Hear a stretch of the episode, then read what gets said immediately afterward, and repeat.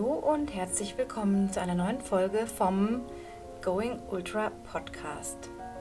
Ja, ich habe einiges umgestellt. Zunächst einmal in Bezug auf meine Webseite möchte ich dir gerne kurz mitteilen, dass du ab sofort alle Infos rund um diesen Podcast, äh, meinen Blog mm, und auch Persönliches zu mir sowie meinen Coaching-Bereich, also das, was ich an Coaching anbiete, jetzt findest unter annachughes.com.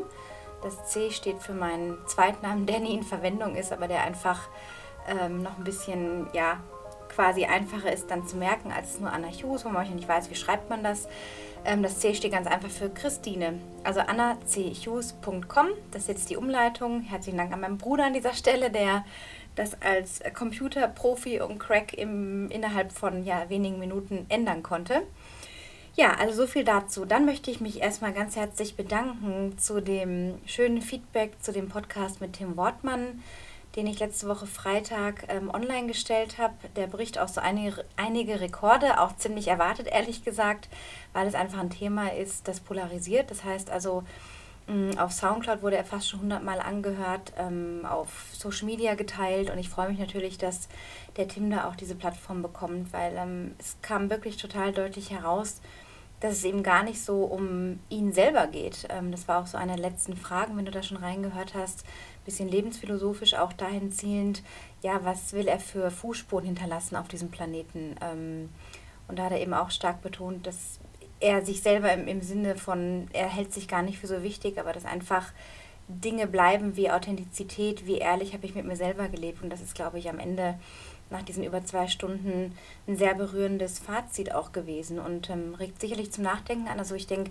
einige von euch ähm, haben da sicherlich was mitgenommen. Ich habe schon einiges an Feedback auch bekommen, an Nachrichten. Herzlichen Dank auch an dieser Stelle. Ich freue mich natürlich wahnsinnig, wenn das auf ja, gute Resonanz gestoßen ist. Ähm, lass mich auch weiterhin einfach wissen, wenn du noch irgendwie ein Feedback dazu hast oder deine Gedanken loswerden willst, kannst du mir jederzeit schreiben auf Facebook bei Anna Hughes oder, auf, e oder per E-Mail unter anna.annachughes.com.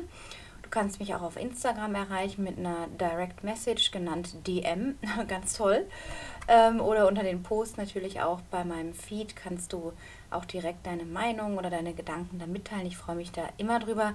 Hinterlass auch gerne für diesen Podcast auf iTunes eine tolle 5-Sterne-Bewertung. Da reicht ein Satz oder zwei, was dir besonders in diesem Podcast gefällt ähm, ja, was du daraus mitnimmst. Also da freue ich mich natürlich immer, denn dann wird er auch ein bisschen höher gerankt und noch viel mehr Leute haben irgendwie ja, Spaß und Freude daran, so ein bisschen über diese Ganzheitlichkeit beim Laufen auch was zu erfahren. Mm, und heute geht es um ein Thema, über das ich auch schon länger mal was sagen wollte, und zwar über das Thema Talent. Wie viel Talent ist wirklich notwendig, um ja, gut zu sein, um vielleicht auch ein bisschen in die Leistungsklasse zu kommen oder einfach auch, um für dich dein Ziel zu erreichen. Und ich sage dir gleich vorneweg, du kannst Talent in die Tonne kloppen, insofern, als dass es wirklich einen ganz kleinen Teil nur ausmacht. Ich möchte heute in dieser Folge auch nicht mit äh, wilden Statistiken und wissenschaftlichen Berichten und whatnot irgendwie um mich schlagen und dir jetzt hier irgendwie referieren, der Wissenschaftler XY hat das und das gesagt und der nächste sagt das und das mm, und tausend Sachen irgendwie vorholen, sondern ich spreche immer gerne über die eigene Erfahrung und was ich wahrnehme an Menschen, auch meine Coaches, meine Klienten aus den letzten Jahren, die ich betreut habe, hm, auch was ich in der Szene beobachte. Und eins sei wirklich gesagt, Talent macht den kleinsten Teil aus. Also stell dir vor, das sind wirklich nur von einem Kuchen, ist es ein kleines Stück, ja. Wenn du der ganze Kuchen bist als du selber, dann ist das ein kleines Stückchen davon. Mm, das Talent, denn es gibt natürlich haben viele Menschen für irgendwas ein Talent, die werden aber nie entdeckt, weil sie es einfach nicht anzapfen oder ja darauf kommen, dass sie da vielleicht in der und der Richtung ein Talent haben, ob das jetzt im künstlerischen Bereich ist oder im Sport oder in sonstigen anderen Bereichen. Mm, das bringt also alles nichts, wenn du Talent hast und oft wird das eben Kindern schon eingebläut. Oh, du hast aber Talent. Ähm, wurde mir auch früher oft gesagt, ich war halt in allem irgendwie gut, was ich angefasst habe mit Sport, ob es jetzt Ballett war, drei Instrumente gelernt. Später das Reiten, da hatte ich dann im Reitstall, wo ich war in Esslingen, nachdem sich meine Eltern getrennt haben, habe ich regelmäßig Reitstunden genommen und ja, hatte so meinen Halt auch ein bisschen gefunden. Und da habe ich dann vom Reitlehrer persönlich sein privates Pferd, das sehr schwierig zu reiten war, es war ein Wallach, Joyeux hieß der, ich weiß es noch wie heute, da war ich gerade so elf, zwölf, glaube ich, ähm, habe ich den zum Reiten bekommen, weil er irgendwie meinte, ich hätte da mehr Talent. Es ist aber, glaube ich, im Nachhinein gar nicht so viel Talent. Es ging dann auch später weiter. Als ich in der Leichtathletik war, war ich erst in der, sage ich mal, normalen Trainingsgruppe und dann ist der Trainer von der Leistungsgruppe auf mich aufmerksam geworden und auf noch eine andere aus unserer kleineren Basic-Gruppe und hat uns eingeladen, quasi ein paar Monate später in seiner Gruppe sein zu dürfen. Das war eine Riesenehre und ich war aufgeregt wie sonst noch was und hatte riesige Versagensängste, dass ich in dieser Gruppe nicht mehr bestehen könnte, weil mir dann doch vielleicht ein bisschen was fehlt. Ähm, ja, aber im Grunde war es keine Frage von Talent und ich sagte auch gleich, warum. Ähm, dann ging es weiter in Amerika, da bin ich dann mit 16 rüber ein Jahr, habe da Highschool gemacht, Senior Highschool und war dann im Cross Country, das ist so ein ja, Querfeld-Einrennen, man würde vielleicht heute auch sogar sagen, im weitesten Sinne Trailrunning, weil es natürlich auch über Wiesen und Wälder und so ging.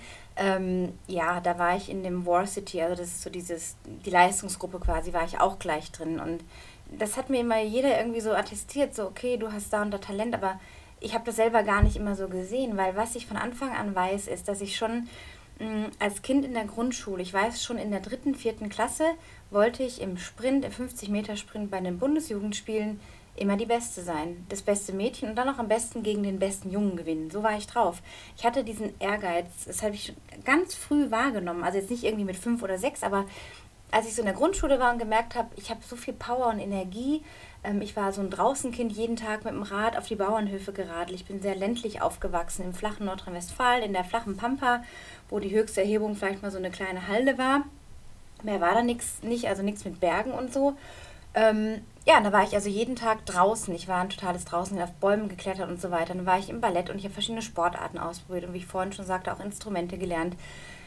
Und überall, wie gesagt, habe ich so gemerkt, ja, Talent, aber ich habe das nie verstanden, was das heißt. Ähm, und ich wusste aber irgendwie früh in mir drin ist so ein Ehrgeiz. Und irgendwas hat mich glauben lassen, dass ich in etwas gut sein kann.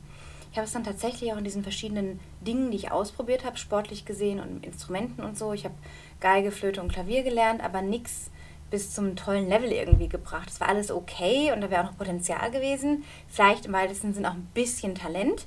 Ähm, aber ich habe irgendwie gemerkt, nee, das ist nicht so meins. Und erst als ich zum Laufen gekommen bin mit 14, also das letzte, was ich so an Sportarten dann ausprobiert hatte, ich hatte Tennis probiert, verschiedene Ballsportarten, auch noch Volleyball, es waren noch dabei Tischtennis, Badminton, äh, Schwimmen wurde mir auch schon in der Grundschule gesagt, ich hätte Talent, das hat meine Mutter mir später mal gesagt, hat mich jetzt aber auch nicht weitergebracht, weil aus mir ist jetzt kein Olympiaschwimmer geworden. Das muss auch nicht sein. Also das heißt nicht, dass jeder der Talent hat, auch bei den olympischen Schwimmern oder egal, wo du guckst, auch bei den Top-Marathonläufern, das ist ein kleiner Teil, aber ich sag dir gleich, worauf es wirklich ankommt. Ja, und so ging es dann irgendwie weiter. Also ich bin zum Laufen gekommen und da habe ich gemerkt, wow, da hatte ich dieses Ding von Selbstglauben. Und das klingt jetzt vielleicht ein bisschen selbstbeweihräuchernd. Keine Ahnung, wie es klingt, aber ich sage es einfach, wie ich es denke. Äh, Hashtag Anders Klartext an dieser Stelle. Es war dieser Glaube, ein Vertrauen, dass ich wusste, ich bin gut da drin. Und ich hatte immer diesen ganz, ganz starken inneren Antrieb, besser zu werden. Für mich. Nicht unbedingt gegen andere oder mh, mm, besser als, sondern ich wusste für mich, das ist mein Ding. Da will ich mich verbessern, da brenne ich dafür. Ich wollte ganz schnell auf die langen Strecken und bin dann ja auch irgendwie mit 18 meinen ersten Marathon gelaufen. Viereinhalb Stunden habe ich gebraucht, aber immerhin bin äh, sang- und klanglos eingegangen bei Kilometer 35 am Checkpoint Charlie irgendwo in Berlin, ja. Und wusste nicht mehr, wie ich sieben Kilometer überleben soll. Ich hatte alles falsch gemacht, was man im Training falsch machen kann. Mit den langen Läufen, mit dem ganzen Rumgetapse, Kilometergeschrubbe, mit der Ernährung, allem. Aber ich habe es gefinisht. Und irgendwas hat mich glauben lassen, dass ich das schaffe.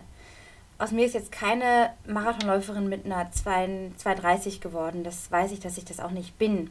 Und das war auch nie mein Ziel, aber ich wusste einfach, ich will immer länger, länger, länger laufen. Ja, und so war das dann. Also ich habe dann einfach immer diese, dieses Laufen gemacht, auch durch meine Schwangerschaften hindurch. Natürlich dann nicht ambitioniert, aber das Laufen war immer was, wo ich gemerkt habe, ich habe da Bock drauf, ich will mich da verbessern äh, für mich selber. Mm, und so bin ich dann irgendwie in diesen Leistungssport auch später gerutscht. Also ich war auch schon da sehr früh sehr leistungsorientiert. Ich hatte in anderen Sachen, die ich vorher probiert hatte in meiner Kindheit bis zur Jugend dann auch selbst im Reiten, ich bin eine sehr gute Reiterin. Das hatte ich auch zuletzt vor ein paar Jahren, als ich mein eigenes Pferd hatte. mh, aus dem Stand eine Jagd mitgeritten bin und über Hindernisse gehüpft bin mit meiner Stute damals und ähm, auf dem Rennfeld bin ich gesessen und ich habe so eine, so eine glaube ich, ein Grundkönnen habe ich, aber für mehr habe ich immer gedacht, hat es nicht gereicht. Und beim Laufen merke ich, habe ich früh gemerkt, hm, da ist was drin, da steckt was in mir. Und es war aber eben auch ein Weg vom Sprint, wo ich nie so richtig gut war. Da war ich vielleicht auch mal schnell, aber jetzt nie so richtig top, top. Über die Mittelstrecke dann zum Marathon, später zum Triathlon, zum Halb-Ironman auch geschafft. Ähm, und dann viel später eben in die Wüste. Und da war ja eben mein Durchbruch 2008, wo ich dann gemerkt habe, boah, was steckt eigentlich in dir drin? Also ich habe das schon immer gemerkt, aber letztendlich sind es ganz klar gesagt der Fleiß, den Mut, den Durchhaltewillen, also den, diesen Willen auch in dir zu haben, Durchhaltevermögen, die im weitesten Sinne Resilienz, diese Widerstandsfähigkeit, ähm, auch durch trockene Phasen zu gehen, also wo es mal nicht so läuft oder man verletzt ist oder man stagniert. Mm, ja, also dass man da einfach ja, so, so tough wird. Das sind die wichtigen Aspekte und letztendlich sind es diese vielen, vielen Stunden die irgendwie dazu beitragen, dass du für dich dein Potenzial ausschöpfst. Und wie gesagt, das Talent sind 10%, vielleicht sind es auch 20%, aber eher im unteren Bereich, vielleicht sogar im einstelligen Bereich. Ich habe mir verschiedene ähm, Artikel jetzt vorab dennoch für diese Podcast-Folge rausgesucht, weil mich selber auch mal interessiert hat, was der neueste Stand der Dinge ist. Denn ich habe vor vielen Jahren mal eine Reportage gesehen. Da ging es, glaube ich, um den Sprinter Colin Jackson. Vielleicht sagte der was. Ich glaube, es war Colin Jackson. Ich glaube, der hat bei Olympia auch mal gar irgendwas gewonnen. Und die Stargeigerin Vanessa May, ähm, die ist ganz bekannt für ihr ganz verrücktes, rockiges Geigenspiel mit der Stradivari. Und also es ist total irre. Und man hat diese beiden mh, mm, bis in die Kindheit zurückverfolgt und da kam eben raus, dass die beiden 10.000 bis 14.000 Stunden reingesteckt haben in ihre Kunst. Also er in seinen Sprint, der Colin Jackson und die Vanessa May in ihr Geigenspiel. Und zwar nicht nur, ich gehe mal dreimal die Woche laufen und guck mal, was passiert, sondern 10.000 bis 14.000 Stunden sind 18 Jahre Training. Wenn du zwei bis dreimal am Tag trainierst für irgendwas, ähm, sagen wir mal sechs bis acht Stunden, dann schaffst du vielleicht neun oder zehn Jahren. Das heißt aber immer noch nicht, dass jemand der so viele Stunden Intus hat. Ich weiß jetzt nicht, wie viele Stunden Laufen ich in 25 Jahren drin habe, habe ich mich auch noch nie drum gekümmert. Interessiert mich auch nicht wirklich, weil ich gucke, wie bin ich jetzt, was ist jetzt gerade Stand der Dinge. Aber es ist interessant, einfach mal so eine Relation irgendwie dazu herzustellen, was brauchst du bis zur Meisterschaft. Und das sind diese vielen Stunden und Dennoch gibt es ja Leute, die haben vielleicht schon so viel trainiert oder es gibt Leute, die laufen seit 40 Jahren, kommen vielleicht dann in Summe auch auf diese Stunden und daddeln vor sich hin. Das meine ich jetzt nicht böse, sondern einfach nur, dass aus denen keine Meister geworden sind oder äh, Superläufer oder so. Und das meine ich, ist eben ein Grund dafür, dass es nicht nur das Training ist und nicht nur das Talent, sondern die Qualität deines Trainings, weil das Training macht das Gros aus, den größten Teil dessen, wo du jetzt gerade stehst und die Qualität, die Effizienz, also auch mh, mm, diese, diese ganz bewusste Herangehensweise an dein Training, die macht es aus. Ich kann 10.000 Stunden Larifari-Training machen, kann ich sagen, ich habe 10.000 Stunden gemacht oder aber ich kann 5.000 oder 4.000 trainieren, aber sowas von effizient. Und da gibt es eben viele Beispiele von Menschen, die angeblich wie ein Pilz aus dem Boden sprießen und man fragt sich, hä? Den Namen habe ich ja noch nie gehört, jetzt auch in der Ultralauf-Szene oder Trailrunning-Szene. Komisch. Man denkt dann immer, das sind so mm, One-Hit-Wonder, die gibt es auch. Die ballern dann ein Jahr durch, sind verletzt, man hört nie wieder was oder sie sind total platt, keine Ahnung.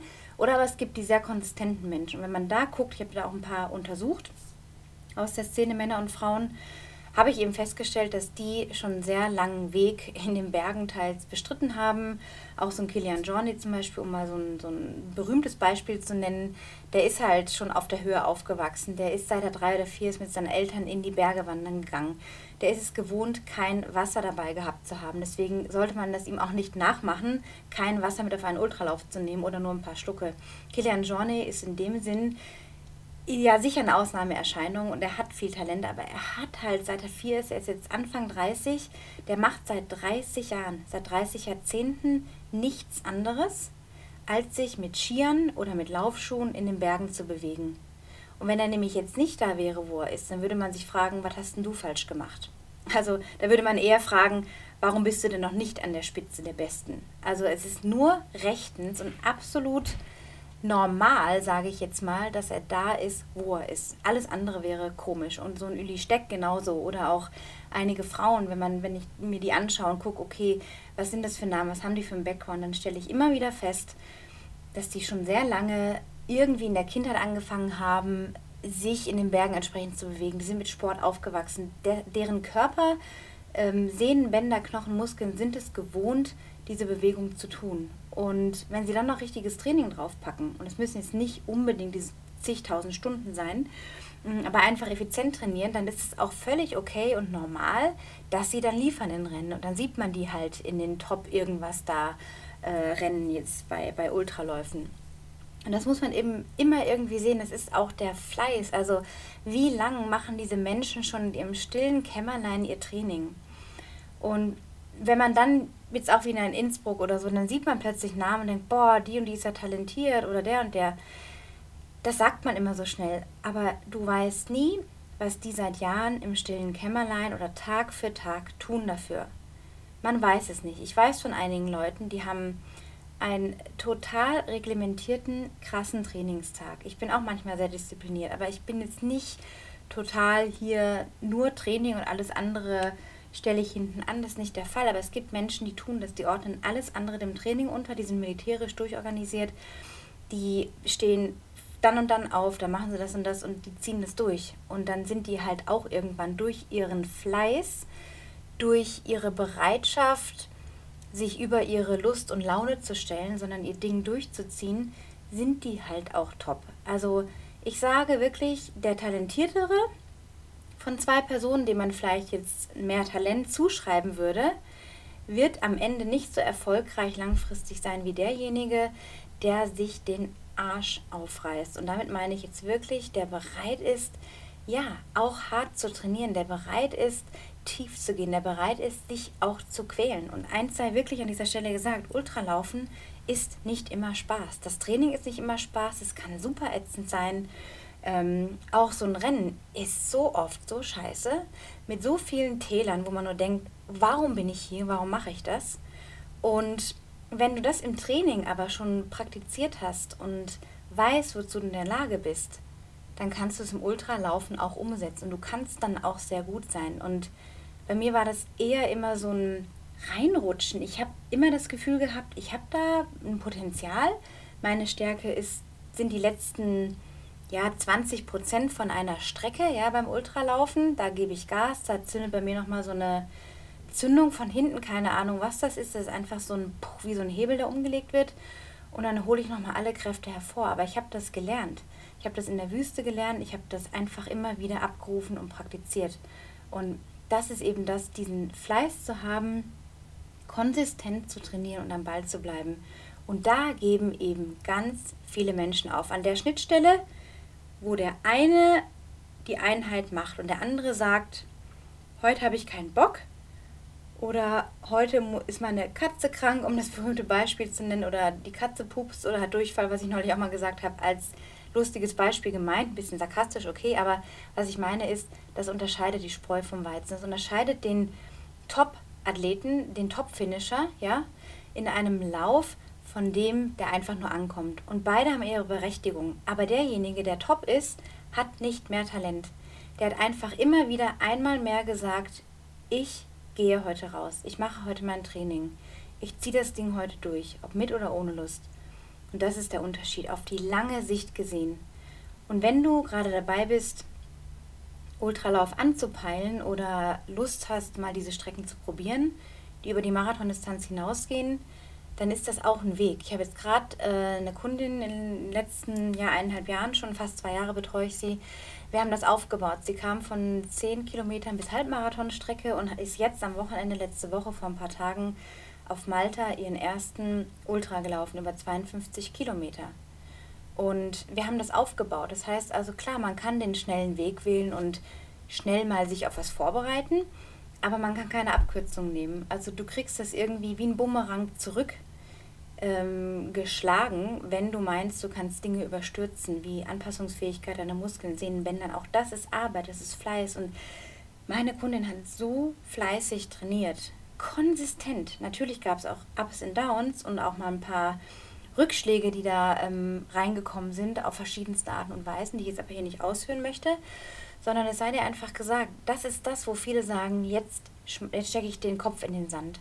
Und wenn du da bereit bist zu sagen, ich gehe darüber hinaus, ich mache trotzdem weiter und ich glaube an mich, ich habe diesen tief verwurzelten Glauben, dass ich das schaffe, das unterscheidet dich von einem Larifari-Läufer. Du kannst überlegen, willst du Larifari oder willst du richtig gut sein für dich, weil es sich einfach geil anfühlt, gut zu sein, sich weiterzuentwickeln, ähm, sich zu verbessern.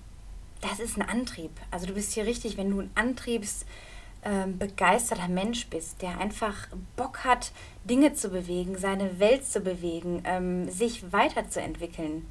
Und ich wünsche dir, dass dir das gelingt. Und wenn du dabei Hilfe brauchst und nach einer Struktur suchst, die dir hilft, eben fleißig zu sein, effizient zu trainieren, kein Larifari mehr zu machen, dann melde dich bei mir. Du kannst doch gerne auf der Webseite schauen, annachughes.com slash coaching. Da findest du verschiedene Coaching-Angebote, alles von Personal Training über ähm, einfache Monatspläne oder eben dann mehr Support, wo ich dich dann wirklich 24-7 quasi begleite.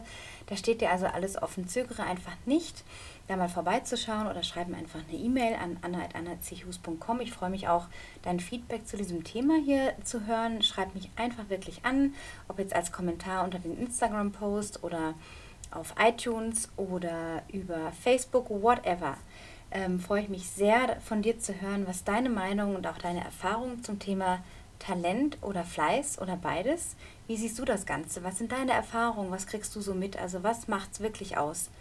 Ja, ich freue mich von dir zu hören. Vielen Dank für deine Zeit an dieser Stelle. Ich freue mich auf die nächste Folge. Und auch wenn dir mal noch eine Person einfällt, die ich mal interviewen soll im Wohnzimmer, schreib mir das auch einfach und nimm mir den Namen und warum du Lust hast, von dieser Person mehr zu erfahren dann überlege ich, wie ich das möglich machen kann. Denn ja, ich suche auch immer Inspiration natürlich auch von dir. Ähm, danke, für, dass du da bist und fürs Zuhören. Bis dahin alles Gute und tschüss.